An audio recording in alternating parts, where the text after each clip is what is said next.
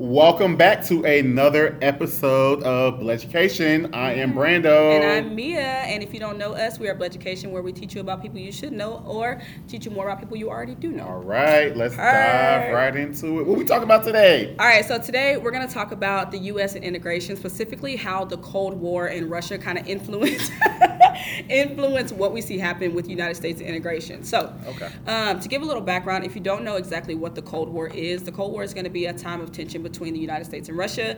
And essentially, what we see, while it's called a war, it's called a Cold War because it's a propaganda war. So, what that means is basically they're not actually fighting one another, but they're dealing with um, outside influences. So, they may involve themselves in things like the Korean War that has to deal with issues that they both uh, align with, but not necessarily their own. And they're using propaganda, so different types of mediums to kind of bully one another to Being talk messy. about. Yeah, that is the They're best description. They're they actually being, being messy. messy. They're being messy. Listen, the way that I describe it to my kids Mm. is like siblings fighting, right? Like I will hit my sister upside her head, right? But I'm not gonna kill her. Right. She's just my sister. You know what I'm saying? Like that's literally what we see happen in the Cold War. But the really interesting thing is like the overall effects that we see from the Cold War. So one thing that a lot of people don't know is the fact that the Cold War actually is what pushes us into integration. Um, and you know, it's like a small tidbit that is my favorite thing to share with the kiddos because again, not very widely talked about. So what we see happen is the United States and Russia have this very rocky relationship, right? So like we see them hating each other before World War One, and they still hate each other during, but they end up aligning on the same sides. And same thing happens with World War Two. But in between these spaces, when they're not allies, Right. we're back to the beef, right? Okay, cool. It's Yeah. like a friend. It's like Tom and Jerry. Yeah, Sometimes they they're friends, frenemies. And then, but sometimes it's just like on site. Yeah, Got it. Per, Got it, exactly. got so, it, got it. what we see happen is like obviously during the time of these major wars, the United States is like still segregated because boo, you know, whites and racism. Are gonna Jim? Crow. Period. Right. Yeah. So we're still dealing with all that stuff. So the Soviets come up with what they call the Soviet International Plan, also known as the SIP. Right. So this is around like this is around like 1928, and what their plan is is to basically recruit Black Americans to come to the Soviet Union. Really? Right. And it sounds like really great in theory, like, because they want them to come over to give them jobs and things like that. But what you find out is that they're actually trying to just build up their cotton industry. So they want them to come over there to work. That's racist. It's racist. Racist. Racist as hell. Okay. But basically, what they propose to black Americans is the fact that, like, okay, y'all can stay in the United States, do Mm-hmm. the same work, and be discriminated against, or you can come over here, do the same work, make more money, and not be discriminated against. yeah, that's kind of And it's sounds like- like, uh, it's a good thing. Nah, you feel me? But something tells me Russia's lying. And that's- okay. Okay, black people are discriminated against everywhere, Everywhere. in the world. So I don't know about that. I Like, don't know.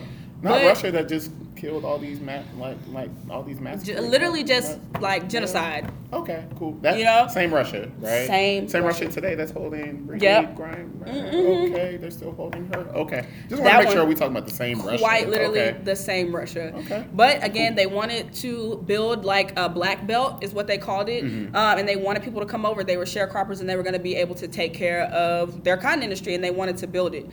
So we see them kind of push this agenda, but as we know, and we've talked about it in previous episodes, the idea of communism to the United States is just incredibly scary, and that's what Russia is at the time. They're a communist nation. So we see a lot of people, uh, black people in particular, get blackballed for aligning themselves with communism. So either like whether they're just going to visit Russia or actually deciding to move to Russia, it's just been like, it's like a whole thing. Like if you fool with a communist, done. You know, I find me? that so interesting that uh, the United States is very quick to be like, "Oh, you're not being loyal to us, okay?" Um, because you guys are going to visit Russia and you guys are like um, embracing communism, Mm-hmm. but look at the history of what the United States has done. Right. To, to oh United God. States is like that toxic ex. Like when you finally move not leave on, when you finally move on. Oh, so you really gonna leave me? Right, like, yes, yes. yes, Actually, 'cause you suck. Actually, because I don't want to be lynched. Actually, actually, And- because Okay. you know slavery. like, what do you is mean? such a good point. What? Okay, so one of the things that pushes us actually into integration is like the propaganda that uh, Russia uses. So one of the uh, first things that they do is we all know the Scottsboro Nine uh, case, right? So we have nine black boys that are accused of um, a crime, wrongfully accused, I should say. Um, so the first thing that they do is they put out a um, cartoon called "Freedom to the Scottsboro Nine, right? And they publish it everywhere. Okay. Man, I mean, they throwing slugs, slugs, slugs. Okay, so the United States sees this and they're like, "Ooh, that does not look good." Okay. And Russia notices this, and so this is how they start targeting them. All right, so they're like. We realize that they don't like to look bad, even though the United States knows that they're doing like terrible things, especially when we talk about segregation. Right. They don't want other people to know, because I mean, at this time, while we have a lot of the same technology, it's not nearly as fast. It takes a long time for a lot of the news to spread. So it's like you know what we do at home is kind of what we do at home. You know what I'm Right, saying? right. Everybody outside don't need to know our business. Yeah, exactly. And that's- okay. Are you my mom? Right, my mom. like, bro, literally like a black household type of thing. Okay. Like, that's what they got going on. So the Soviets use this to kind of pick at black people. So they start putting out different like pieces of propaganda that mock what the United States is doing. And so this is going to push a lot of actual black civil rights leaders to start talking out. And one of the biggest things that we get out of this is the Double V campaign, which starts in 1942. Um, yeah, this is this is going to be during and after World War II.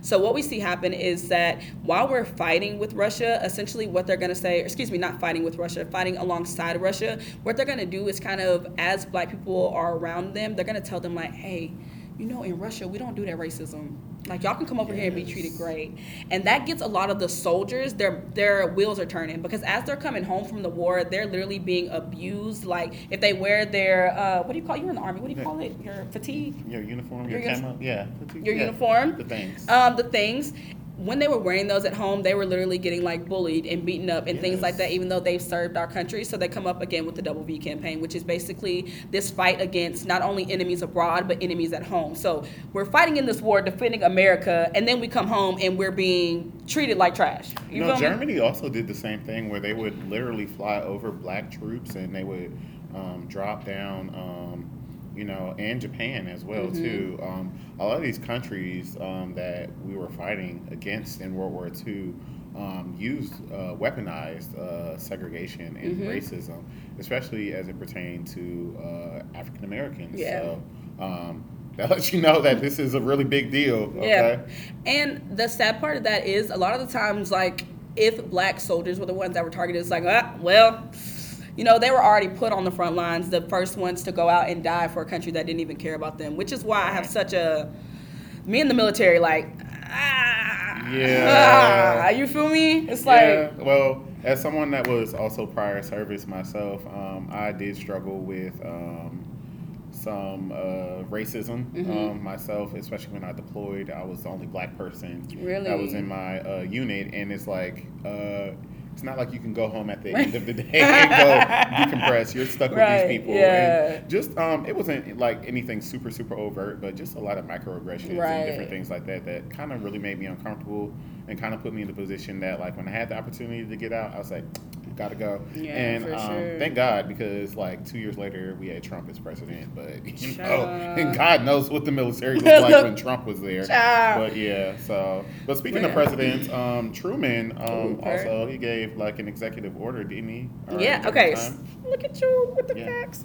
Uh, he pulls out Executive Order 9981, um, Mm-hmm. and Truman is actually one of my top tier presidents because he, when it comes to civil rights, my guy was on it. You know. It. So 1948 is the year now, and after this Double V campaign, after they pushed this idea of like it not being fair that they're having to fight all these people, what he does is desegregate the military. All right. So the reason that this is so important, we know that we get like Brown versus the Board of Education later on, but what we see happen when he desegregates his military is he's putting this notion out that like segregation is not okay, right? If these people are willing to lay their lives on the line for us, the least that we can do is respect them and make them a part of a full military, right? We make it to where they have the same opportunities, the same uh, living quarters and things like that as our white, as their white counterparts. You feel me?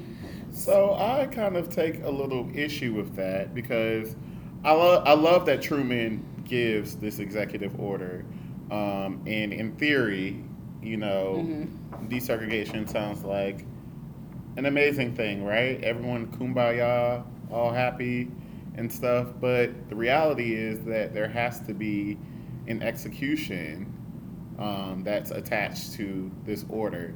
And I can guarantee you that all of these um, people are not going to magically just Yeah. stop being racist or magically just stop uh, um, doing all these bad things to black people just because you know, now we are integrating. I Mhm. would actually go on a limb and say that I think there's going to be a rise in racism because now black people and white people are in closer proximity to each other. Right. So for me, I know that I have a very controversial opinion when it comes to segregation, um, but I don't think segregation was necessarily uh, the best thing for the black community. Just me. No, no, no, no. Let me, let me, let me finish. Let me Okay. finish. Okay. So I will say this. All right.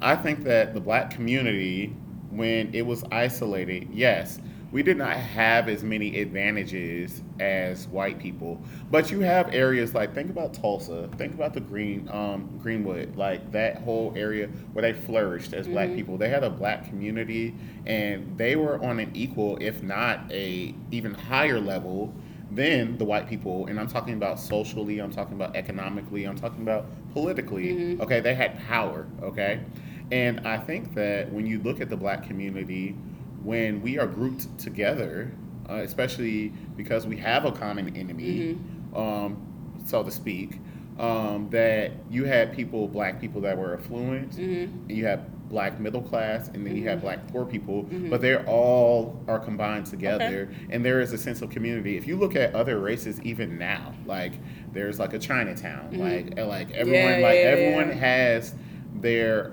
area where they are de facto segregated, Yeah. you know?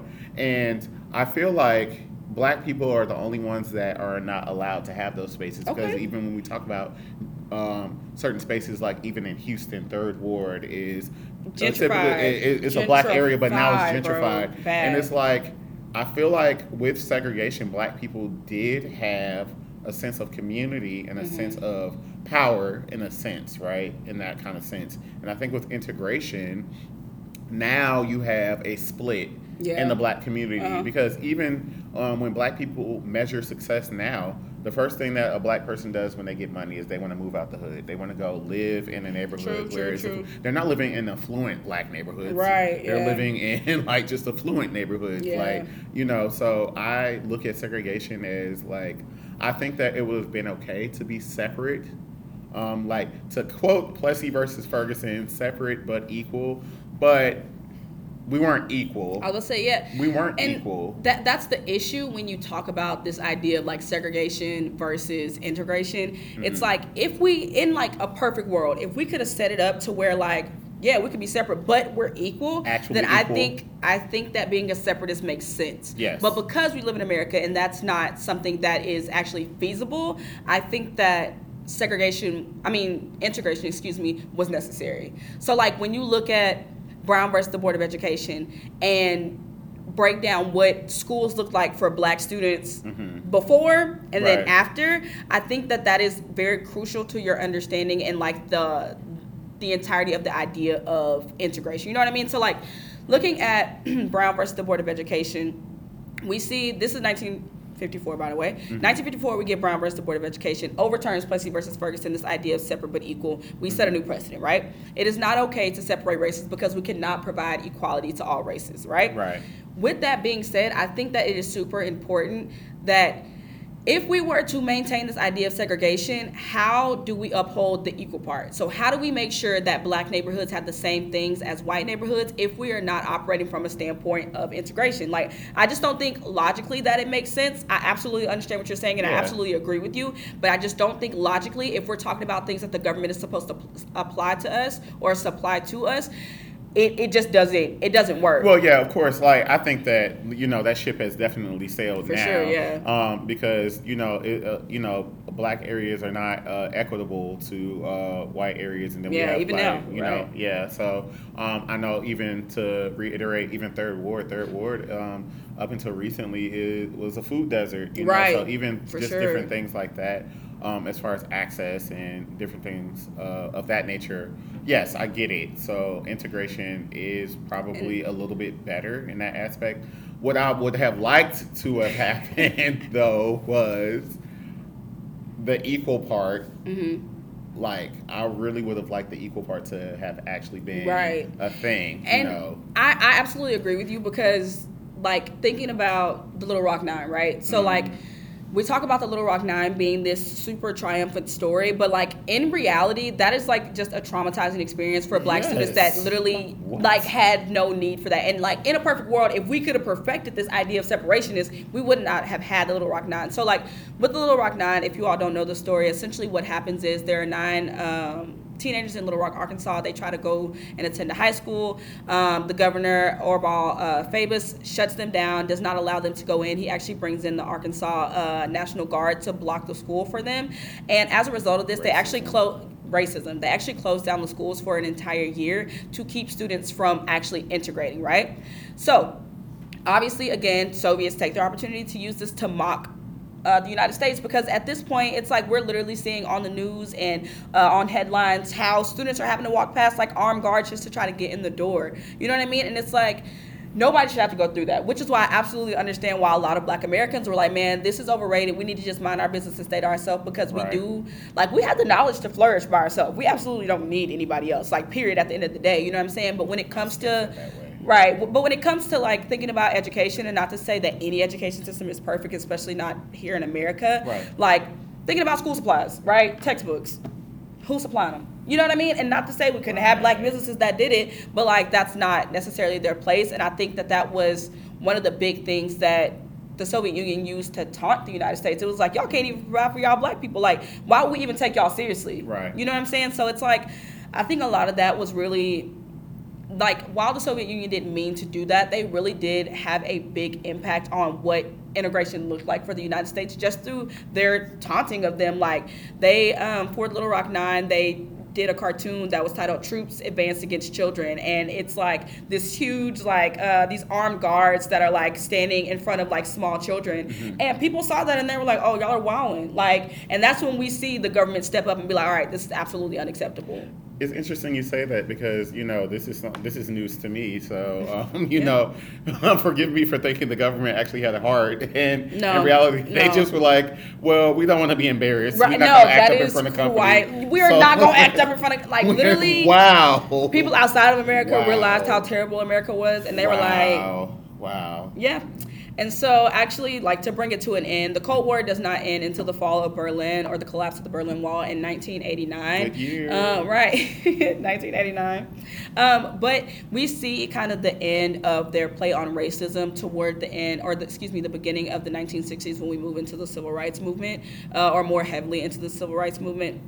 Um, but I just always thought it was very interesting because a lot of people don't know that the influence that they had when it comes to integration. A lot of people are like, "Oh, the presidents were just nice; like they didn't like racism," and that's absolutely not the case. Like while a lot of presidents were progressive thinking, it doesn't necessarily mean um, that they are above this idea of racism. Lincoln. I was just about to bring him up. I know you had to throw him under the bus. Yeah, he can't help I do. himself. I do. Um, but that is the Cold War and integration. So I hope that y'all learned something or learned more about something I you already actually knew. learned a lot. Actually, so like I'm doing this podcast, but you are teaching me the things. We're here to learn, You know? people, here to learn. All right. okay. So, All right. Well, I am Brandon. and I'm Mia. All right. We hope you learned something. We'll catch you next time. Peace. Bye, guys.